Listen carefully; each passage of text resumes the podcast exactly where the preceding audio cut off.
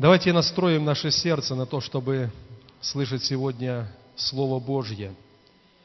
И мы будем говорить о церкви, о некоторой проблеме, которая есть в церкви Христовой. И, наверное, если поставить такой общий диагноз церкви сегодняшней, церкви двадцать первого века, церковь серьезно болеет, и церковь нуждается в божественном исцелении. Церковь по всему лицу земли, она не выполняет того предназначения, которое Бог определил. И я повторюсь, это то, с чего я начинал служение. Это предназначение заключается в том, чтобы спасен сам, спасай других. В центре реабилитации, наверное, в каждом центре реабилитации очень актуален такой стих: «Неужели спасай взятых на смерть? Неужели откажешься от обреченных на убиение?» И, в принципе, это относится ко всем нам. Этот призыв Божий каждому уверовавшему человеку. «Спасай взятых на смерть». Мы понимаем, что человек, уходя в вечность и уходя, не примирившись со Христом, увы, он не уходит в вечность с Богом. Это жесткая правда Слова Божьего, но это так. И, наверное, когда в нашей жизни случаются какие-то радикальные такие события, и все земное нас уже, можно сказать, не интересует, не волнует, все, над чем мы рассуждаем вновь и вновь, это то, насколько мы послужили изволению Божьему на земле, насколько мы могли познать Его волю и войти в эту волю. Это единственное, что, по сути, ценно на земле. Поэтому, если задать в наши сердца этот вопрос, насколько я послужил изволению Божьему, и если мы чувствуем, что у нас недостаток этого служения изволению Божьему, то у нас есть возможность возревновать и стремиться войти в эту волю Божью. Пусть Бог благословит. Давайте откроем место Священного Писания. Книга Второзакония, двадцать пятая глава. И прочитаем со стиха с семнадцатого по девятнадцатый. Второзаконие, двадцать пятая глава. Есть на экране. Давайте вместе проследим. «Помни, как поступил с тобою Амалик на пути, когда вы шли из Египта. Как он встретил тебя на пути и побил сзади тебя всех ослабевших, когда ты устал и утомился, и не побоялся он Бога. Итак, когда Господь Бог твой успокоит тебя от всех врагов твоих со всех сторон, на земле, которую Господь Бог твой дает тебе в удел, чтобы овладеть ею, изгладь память Амалика из Поднебесной, не забудь». И еще одно место Писания, это книга Откровения. Книга Откровения, давайте откроем главу двадцатую и четырнадцатый стих. «И смерть, и ад, повержены в озеро огненное, это смерть вторая». Между этими двумя текстами Священного Писания есть связь. В Ветхом Завете Бог через Моисея, обращаясь к Израилю, говорит: «Вспомни, как поступал с тобою Амалик, как он выискивал тех, кто утомился, ослабел, и догонял и убивал их сзади». И говорит: «Изгладь память Амалика из Поднебесной». И книга Откровения заканчивается тем, что смерть и ад, царство сатаны, дьявол, поверженный в озеро огненное, это вечное отделение от Бога. Амалик Ветхого Завета является прообразом дьявола.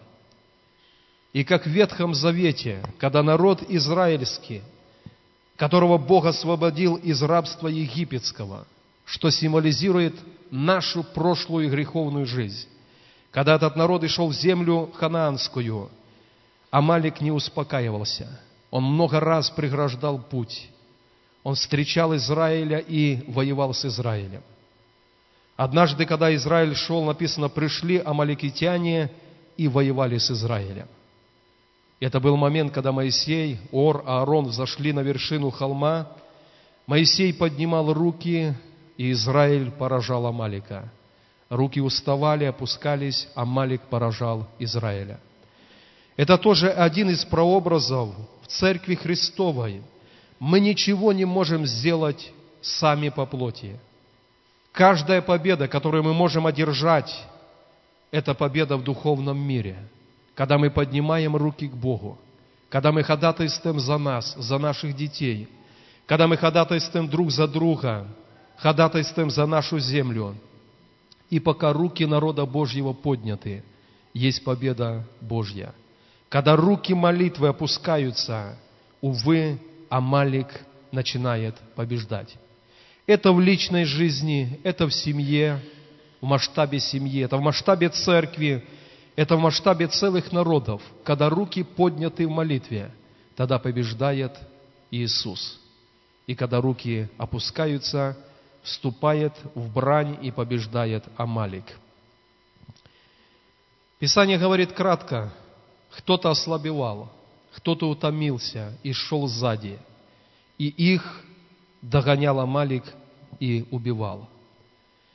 Я хочу сегодня больше обратить внимание всех нас, почему некоторые люди, когда стан израильский двигался через пустыню в Ханаан, кто те люди, которые утомлялись и ослабевали, и почему они попали под меч Амалика? Мы понимаем, что кто-то, наверное, чувствовал себя достаточно хорошо физически и шел впереди. Может быть, это было колено, которое должно было идти сзади, но тем не менее в этом последнем колене были те, кто и шел с самого сзади, потому что они устали, они утомились, и их как раз-таки догонял и побивал Амалик. Я думаю, каждый раз, когда Писание повествует о каком-то событии, оно повествует очень коротко. Оно не описывает, как это было. Но мы, люди, имея воображение, понимаем, что в какой-то день колено Израилевы услышали сзади стоны, вопли, крики. И вдруг в переднее колено, колено пришла эта весть, что сзади напал Амалик и многих людей убил. Вопрос, почему некоторые люди ослабевали? Вообще Писание говорит в общем об Израиле, когда ты был в пустыне, когда Бог вел тебя, нога твоя не пухла, одежда не ветчала, и Бог кормил тебя хлебом небесным. Правило, когда Бог вел народ израильский через пустыню, заключалось в том, что Бог будет заботиться о всем. И тем не менее, некоторые люди в пустыне были побиваемы Амаликом. Это было время, когда столб облачный и огненный сопровождал Израиля. Это было водительство Божье, и в то же время некоторые люди были поражаемы Амаликом. Давайте откроем еще одно место Священного Писания, это книга Чисел, двадцать первая глава. Я размышлял над этим и думаю, в этих стихах есть ответ, почему некоторые люди в Божьем народе, в народе которого Бог сопровождал, можно сказать, лично присутствием своим, почему люди терпели поражение. двадцать первая глава, давайте с четвёртого стиха прочитаем ниже. От горы Ор отправились они путем Черного мора, Черного мора, чтобы миновать землю Едома. И стал малодушествовать народ на пути. И говорил народ против Бога и против Моисея: «Зачем вывели вы нас из Египта, чтобы умереть нам в пустыне? Ибо здесь нет ни хлеба, ни воды, и душе нашей опротивила эта негодная пища». Я... как-то раньше не обращал внимания на этот стих, но подумайте, о чем говорит народ. Нашей душе опротивила пища, которую Бог дает нам каждый день. Еще в исходе народ израильский, проснувшись однажды утром, увидел, что вся земля покрыта манной. Они собирали каждый день и питались. Они питались манной от выхода из Египта до входа в землю ханаанскую сорок лет. Но в это же время были люди, которые малодушествовали, роптали, и на пищу, которую Бог дал, говорили: нашей душе противила эта негодная пища. Я думаю, люди, которые утомились, ослабели, которые попали под меч Амалика, были люди, которые говорили что-то подобное. Моей душе противило то, что Бог мне дает. То, что Бог предлагает для меня, опротивило. Я хочу обратить ваше внимание, что происходит сегодня в церкви, что может происходить сегодня в церкви Божьей. Наверное, не я один, вы, беседуя друг с другом, могли слышать, как кто-то в сердцах говорил: а что я имею в церкви? Когда я прихожу на служение, я не слышу достойной проповеди. Когда я присутствую на служении, Дух Святой не касается. В церкви нет действия Духа Божьего. Я думаю, что подобное состояние сердца, оно похоже на состояние этих людей. То, что Бог дал, оно мне уже не нравится. Я хочу заметить, эти люди, которые малодушествовали и говорили: нет у них хлеба, ни воды, и манна, которую Бог дает, она опротивила. Они забывали, что как раз-таки и хлеб, и вода, и вот эта манна была только в стане Израиля. Вся остальная пустыня – это смерть. Но они говорили: там, далеко в Египте, откуда однажды Бог нас вывел, там есть что-то лучшее. Стоит заметить также, что эти люди были неправы в том смысле, что воды было мало, но вода была всегда. Люди не умирали от жажды, люди жаждали, и когда надеялись на Бога, Бог посылал воду. И один раз, и другой раз, когда они были в жажде. И сказать, что нету воды, это неверно. Мы можем в христианском жизненном пути переживать моменты, когда у нас чего-то нету.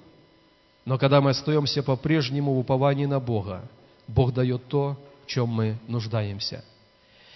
Я бы хотел, чтобы в наших сердцах мы никогда не приходили к такому положению, к которому приходили эти люди: здесь нету ни хлеба, ни воды, и душе нашей опротивила эта негодная пища.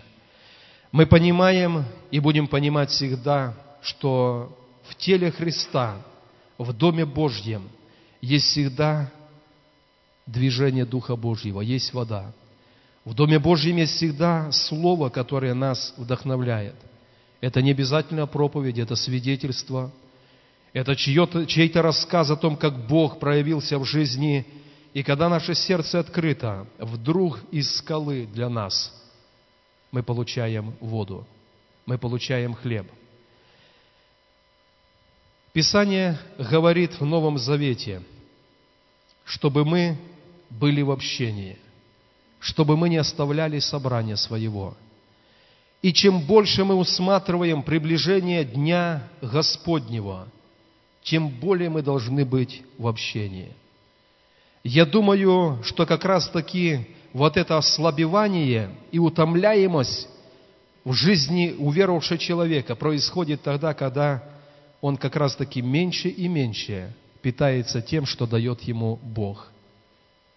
И когда человек вне общения, когда он не принимает того, что Бог дает в теле Христа, наступит ослабевание.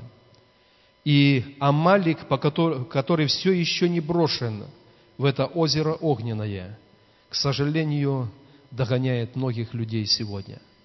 Мы слышим время от времени, как кто-то, кто был в церкви, был в Доме Божьем, и вроде без особых видимых причин, без каких-то глобальных обстоятельств, он просто меньше, меньше, меньше был в общении, и однажды Амалик догнал его и поразил.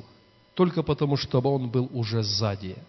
Он уже недостаточно питался. Дорогие братья и сестры, если внутри вашего сердца есть состояние, которое переживали эти люди, ни хлеба, ни воды, и то, что Бог дает, мне не нравится, если это внутреннее состояние сердца, мы можем прийти к Господу и сказать: Иисус, все, что есть у меня, это Ты, и все, что Ты даешь, это единственно нужное для меня. Я раскаиваюсь, что в моем сердце к Тебе было такое отношение. Я говорил когда-то, я думаю, что так есть на самом деле и сегодня, мы не можем отделить Иисуса от церкви. Никто не может сказать, что с Иисусом у меня прекрасные отношения, а с церковью нет. Писание говорит: если ты не любишь, не вмещаешь брата, которого видишь, ты не можешь любить Христа. И все начинается у Бога в Его церкви. И в общении тела мы достигаем глубоких отношений со Христом. Давайте поднимемся. Мы сейчас будем молиться перед Богом. Если кто-то обнаруживает внутри своего сердца вот это состояние израильтян, которых Бог вывел из Египта. В Египте было, а здесь нету. Пусть Господь даст в наше сердце покаяние. Если кто-то хочет во время молитвы, чтобы за него была совершена молитва, посвящение, обновление, вы можете это сделать, пройдя сюда вперед. Давайте вместе помолимся друг за друга.